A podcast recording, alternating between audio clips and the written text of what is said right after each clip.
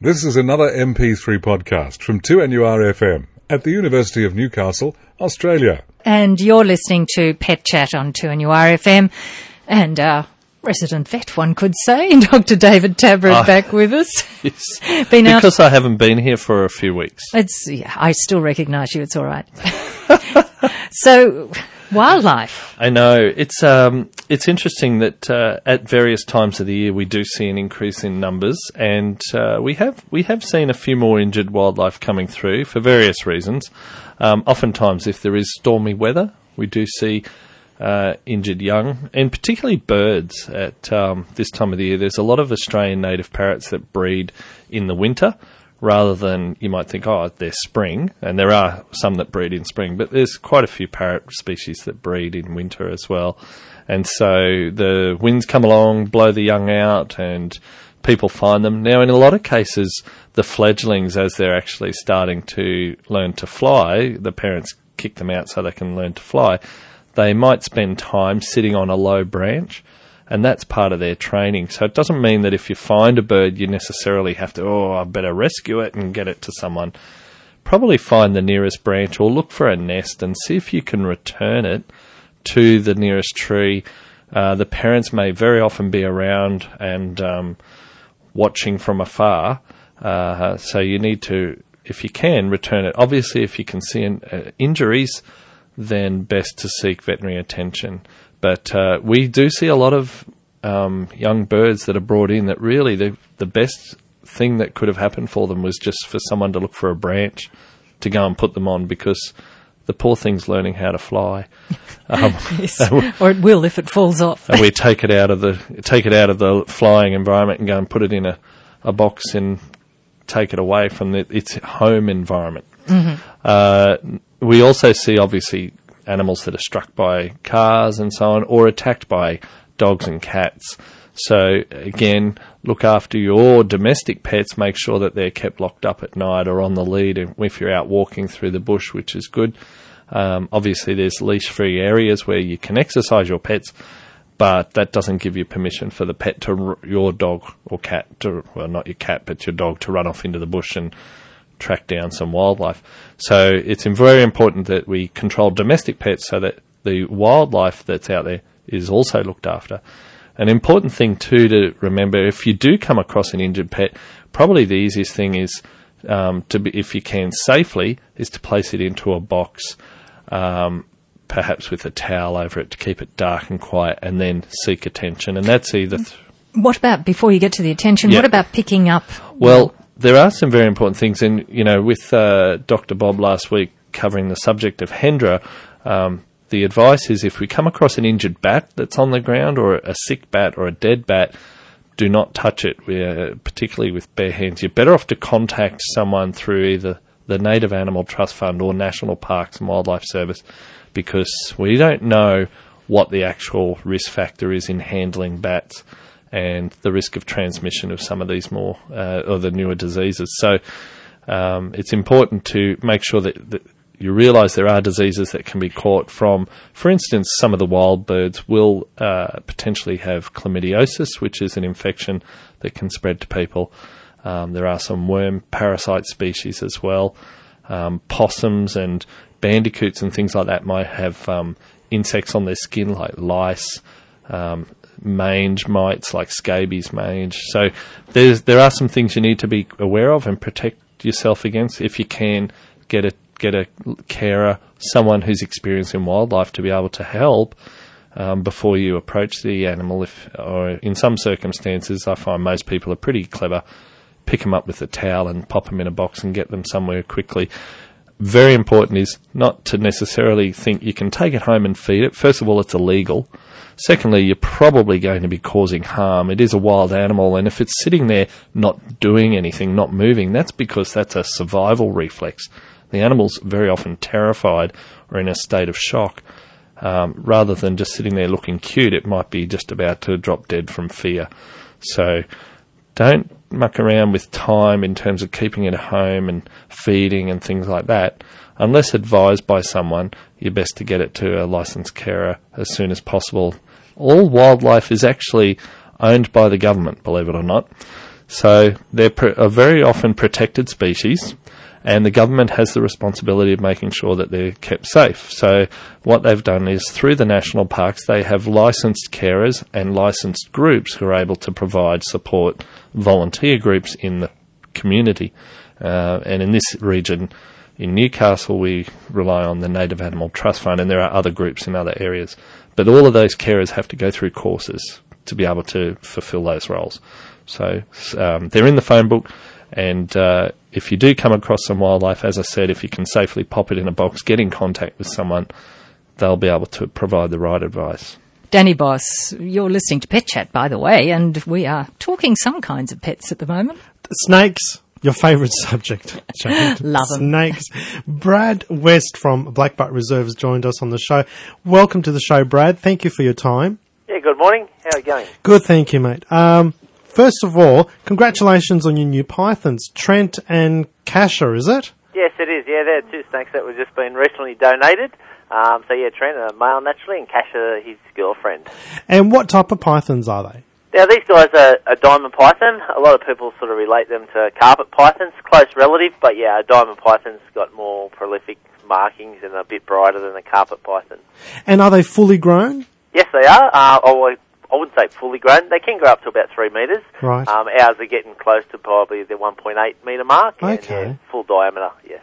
And and what happened to your old pythons that you had? Um, unfortunately, someone wanted them more than what we did. So yeah, back in um, yeah back in April, someone broke into our exhibit and smashed the exhibit and basically stole the snakes, which Oh. is very unfortunate. Yep. And I believe that happened once before, but they were returned. Yeah, that was a few years beforehand. Um, we didn't have the security that we had uh, last time, or it's even been up, upgraded now. But yeah, so basically, um, Jewel we had, uh, oh actually Fluffy, sorry, Fluffy was one of our snakes, and she, yeah, was it was stolen, went missing for two or three years, and then the person whoever took them obviously um, didn't want her anymore, and they returned her to Blackbutt. Wow. okay, so if if um if they come back again, I guess it'll be a crowded family, won't it? Yeah, well, yeah, I don't hold uh, hold great hopes that they might come back because whoever um, took them put a lot of effort into taking them Oh, and caused okay. a lot of damage. So yes. um, let's just hope she or they are in a happy place now, and the the new owners are looking after them. Now, are the carpet or diamond pythons poisonous? No, they're not. They're um, basically a non-venomous snake. So naturally, there's two types of snakes: venomous and non-venomous. Um, and these guys, basically, when they grab their their their food or their prey, they constrict or choke um, the the prey, and that's how they kill them. Basically. Oh, okay. Rightio. And in talking about prey, what do they eat? Um, so rodents is probably one of their higher um, menus for the guys. Okay, Um, yep. So rats, mice, little guinea pigs, and things like that. Yes. All In the wild, they eat birds and eggs, and also um, other reptiles. Okay, I see. Oh, other smaller reptiles, I guess. Yes, they yes. Okay, and they would say, in, in an example of the rodent, they would catch the rodent and then they constrict. Yeah, so what happens is um, with a python, they've got a lot of teeth inside their mouth, mouth that face inwards, so it's similar to a, a shark's mouth, I guess you could say. Yes. They grab onto it and, and push down naturally, and the, the the rodent or the prey can't escape because it's grabbed into its teeth, and then it wraps itself around it, and every time it takes a breath, it tightens and tightens and tightens until it can't breathe anymore, and yeah, Oh. constricts it, and then the the jaw of a snake dislocates and they swallow them whole. So it's quite a unique or an interesting way to watch a snake eat something. And where do they come from? Bas uh, around this area, like um, snakes come all over Australia, but especially on the east coast of Australia, that's where diamond pythons, and that's why a lot of people see them around here, down Swansea Way. They're sort of a coastal sort of animal, um, yeah, that that can climb trees, and anywhere there's food sources, basically where you find a snake. And during this time of the year, though, would they be hibernating? Yeah, it's very dormant this time of year. Um, over the summer months, like all reptiles, they're cold-blooded, so they can um, get a lot of energy from their sun to warm up, and then they go looking for food. So, but they're basically dormant, and what happens is they just curl up under a log somewhere nice and dry if they can get it. Um, they can still move, but they have very, very low energy, and they can't sort of go hunting food. So, over the summer, uh, sorry, over the winter months, they basically go dormant and yeah, don't eat. So w- now reptile ownership is uh, becoming popular. Why is a diamond python? Why does it make a good pet? Um, they don't make noise. um, yeah, no. So people like, a, I guess, a unique um, animal these days. It's sort of everyone's got cats and dogs and things like that. And believe it or not, snake does make a very nice pet. They're quiet, like I said. They don't make much noise. Um, they're very easy to feed. They don't take up a lot of room in your house. They they don't smell a lot. Um, and they've just got a lot of unique features, how they move, and yeah, you can sit there and watch them, and just how the whole, I guess, um, yeah, the whole reptile exposure works for the with the the owner of the pet. So yeah, they're quite unique, and it, it's a growing, um, a growing pet, I guess you could Yes, say. it is. Do they require a lot of maintenance though? No, not really. Um, yeah, just basically feed every week or two weeks over the summer period, and then, um, as I said, like in the winter period, feeding drops right down, so they don't do much. You can sort of stimulate them by having a bit warmer um, enclosure for them, um, and yeah, they, yeah, they're, they're they're quite a good pet, and yeah, people seem to enjoy them a lot more than what they used to back in the, I guess, the traditional pet days. Yes, that's right. Well, Brad, as always, it's a pleasure. Thank you very much for your time.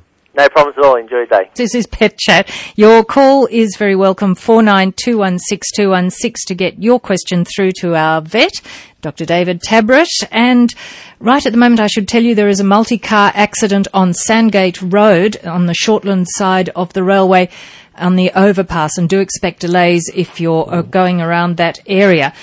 Best to avoid it if you can and do take care on the roads. A bit of wet makes a bit of a tricky thing.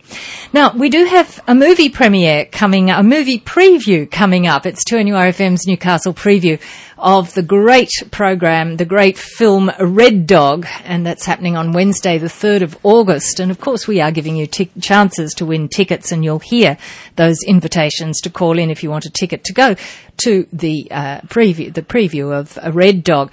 Now, Danny, we've got a special ha- thing happening at this preview as well. We do, Jane. And uh, what we'll be doing is on the day, uh, the Pet Job Boys team will be there and we'll be giving out show bags with lots of different discount vouchers and some presents as well.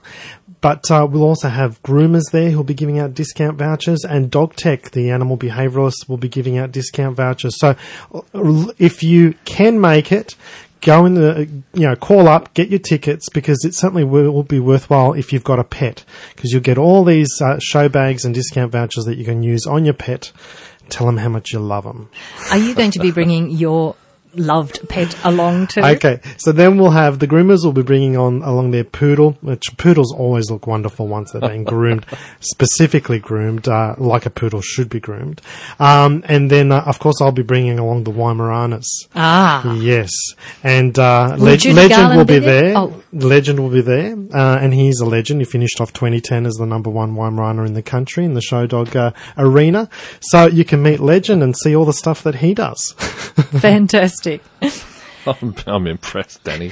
Are you going to be there as well, David? I don't, are you inviting me? You can come along. Do I have to Yeah. ring in and get a ticket, or you- can I just? I think come we can along make special? an exception for you. Oh, okay. So that's another thing. You can meet Oh. meet Dr. Dave live there in Oh. person. Wednesday, the third of August. I'll check my diary, but that Have you- sounds all right. Have your list of questions. oh, well, We don't wait till then. They can ring in now. Four nine two one six two one six. That's the number that'll get you through to Dave today. Um, we just had a call before from David up at uh, Raymond Terrace, or he was ringing about apparently um, at an area up there where the um, garbage trucks go. There's a weighbridge, and he said there's a red belly black snake, and the, very close to the road and to the boulders.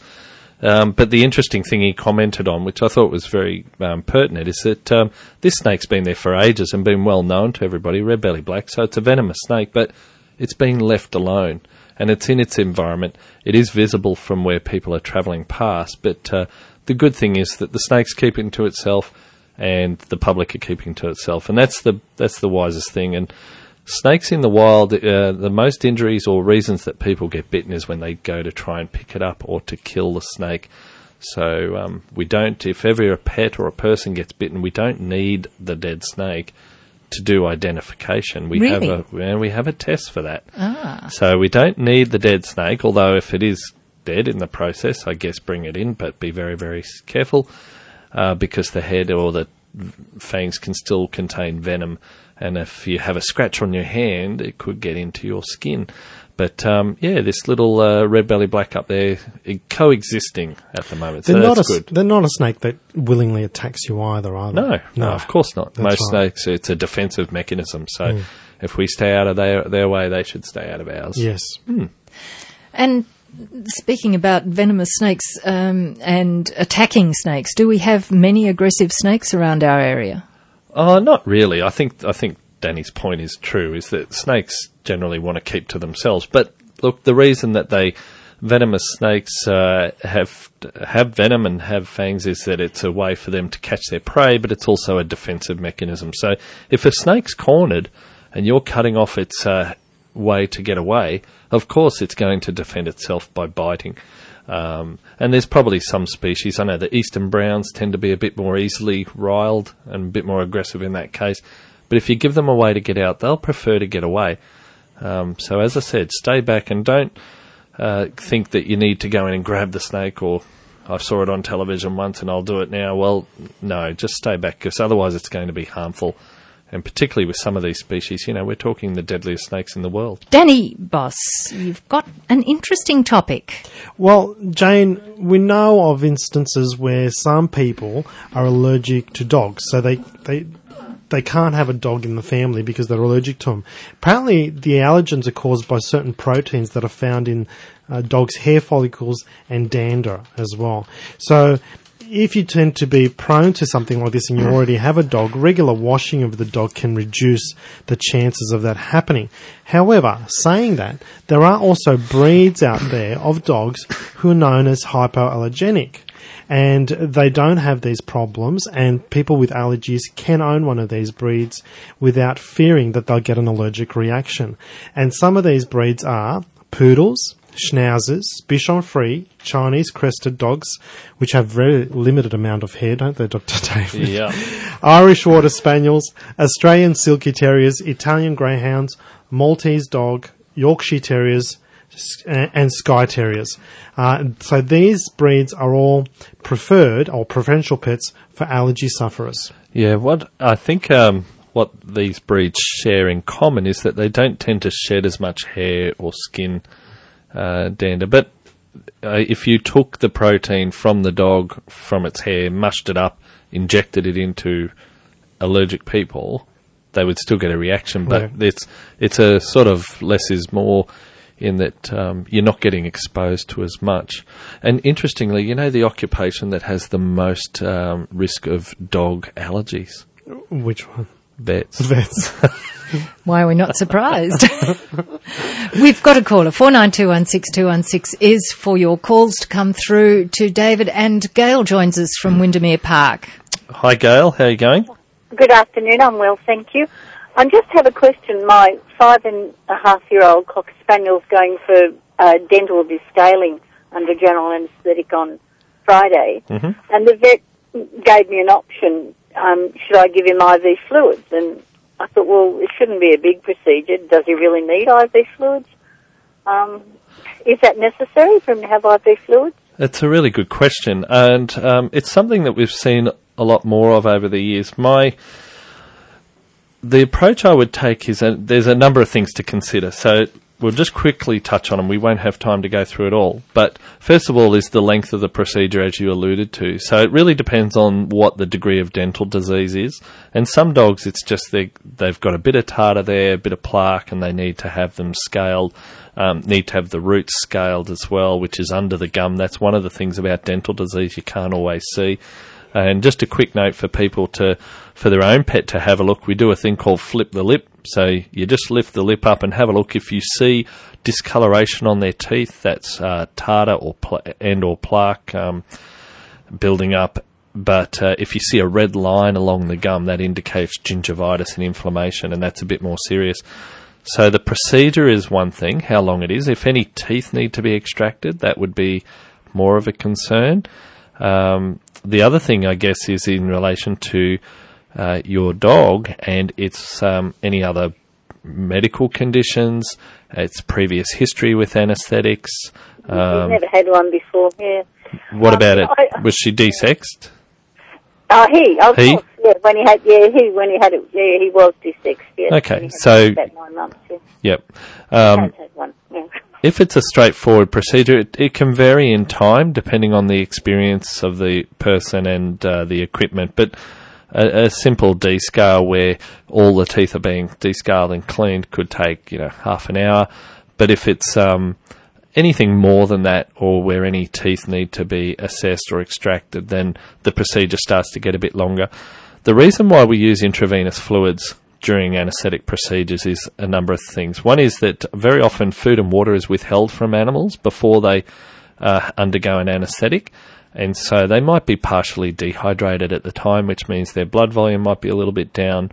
So that's a reason. The second thing is that we're giving drugs intravenously, and so we often have um, access into a vein through a catheter. Uh, so, you know, it's useful then to just have fluids running. Yes, The it sounds a reasonable thing. Yeah, the third thing is that a lot of the drugs can induce low blood pressure.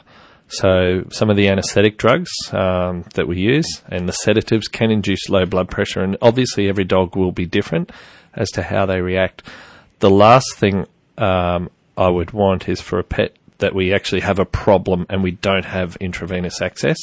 We may not necessarily have to have IV fluids running, but if there's a procedure goes for anything more than 20 minutes, um, very often I think they benefit from it at the time, and particularly their recoveries seem to be a lot better.